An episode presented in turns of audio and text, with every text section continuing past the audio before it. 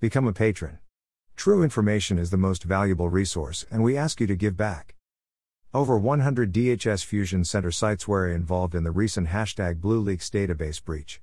All of the sites were ultimately hosted on a computer server in a Data Foundry data center in Houston. Data Foundry, also called Giganews, is a central Texas based operator of several data centers. 1. Despite its small size, Data Foundry appears to be one of the larger distributors of child pornography in the world via the Usenet groups it hosts. This claim was already made before in some detail back in 2014 by a former engineer, as well as in 2018 by Theo Ag of New Mexico. 2. Data Foundry at one time served as one of the world's largest bulk intel metadata collection points for the NSA program Boundless Informant and was given the codename Wax Titan. This was revealed as part of the Snowden leaks in 2013. 3. Data Foundry has an unusual history with mainland China.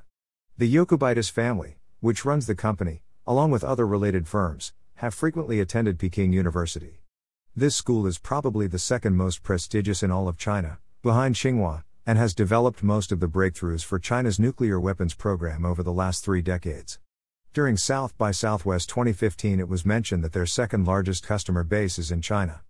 This is unusual as no effective marketing seems to take place there, raising the question of how these customers are acquired. The sysadmin who first made claims against Data Foundry in 2014 alleged that their facilities would follow requests made from the data center in Hong Kong they collocate with, Powerline HK.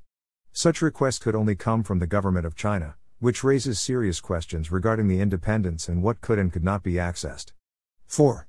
We find the story of Nick Caputo highly credible as all of the technical information can be verified, even years later. Other messages throughout the years on Usenet, Reddit, and elsewhere seem to corroborate the general story, character of the firm as well. Additionally, the unregistered FBI office address he provides in his original message, 12515 Research Boulevard, actually turns up dozens of times in the hashtag BlueLeaks files for FBI agents. We are unsure if these are police impersonators or simply a unit that is operating out of scope and without authority, more likely the latter. We have reached out to law enforcement officials in Australia and Britain in the meanwhile out of an abundance of caution. Dan.Ehrlich at 12security.com. Become a patron. True information is the most valuable resource, and we ask you to give back. Email address. Subscribe.